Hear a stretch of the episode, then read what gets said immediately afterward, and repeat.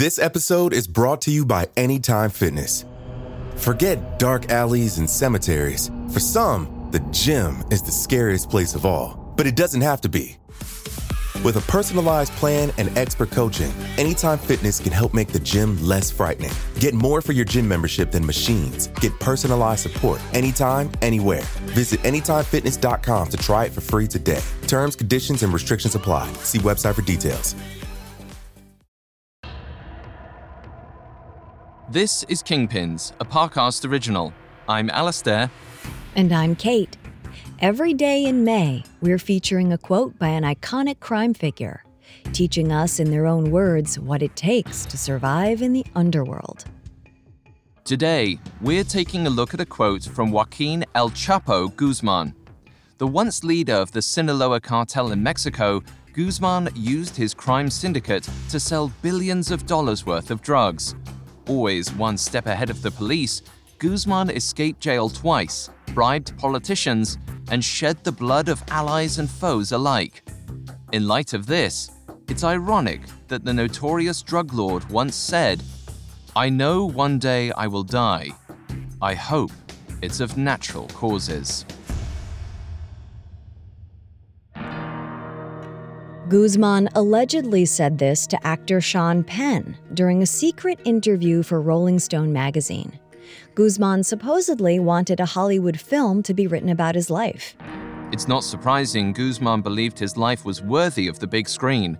After all, his rise in the world of narcotics has been nothing short of cinematic. Guzman was introduced to the drug trade early. He was born in 1957 in La Tuna, a rural town in Mexico. Though his father claimed to be a simple farmer, it's widely believed that he grew opium poppies. By 1972, the 15 year old Guzman was farming marijuana alongside his cousins. At only 5 foot 6, his small stature earned him the nickname El Chapo, which is Mexican slang for shorty. Guzman didn't let his ambitions mirror his size. In the late 1970s, he grabbed onto the opportunity to work for Miguel Angel Felix Gallardo, widely known as the godfather of Mexico's first nationwide drug operation, the Guadalajara cartel. Felix put Guzman in charge of smuggling logistics. The young Guzman proved himself to be a ruthless taskmaster. He went as far as murdering other employees if ever they were late with deliveries. This show of strength paid off in spades when Felix was arrested in 1989. The 32 year old Guzman received a choice piece of the former drug lord's territory.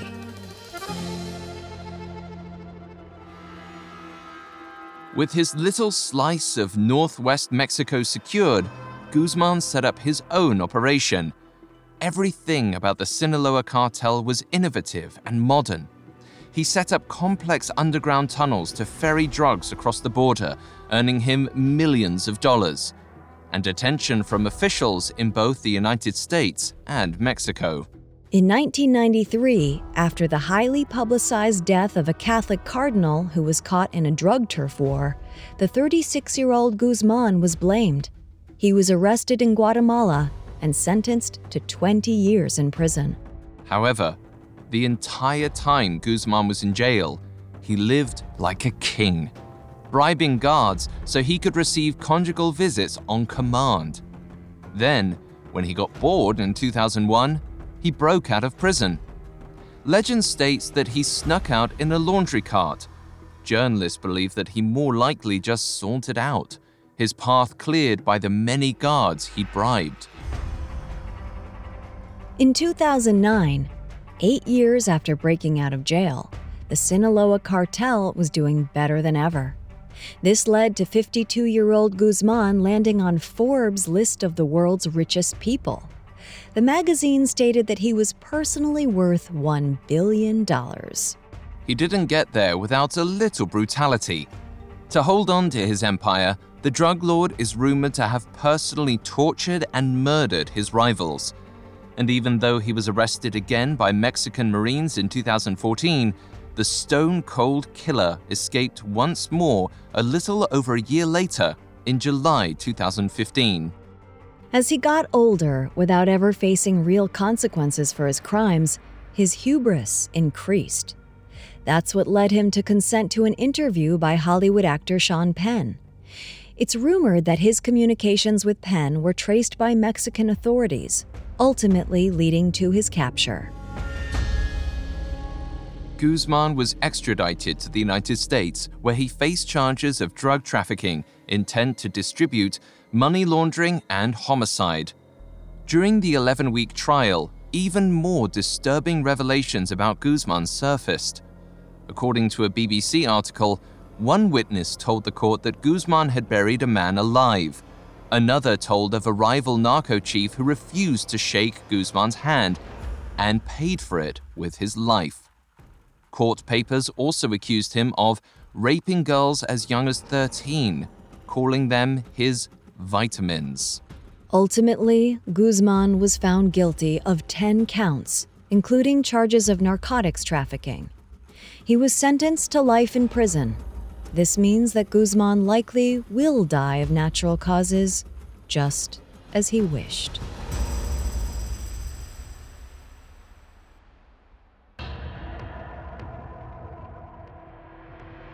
Thanks for listening. This was our last daily episode, but we'll be back next Friday with another full length episode. You can find more episodes of Kingpins for free on Spotify or wherever you listen to podcasts.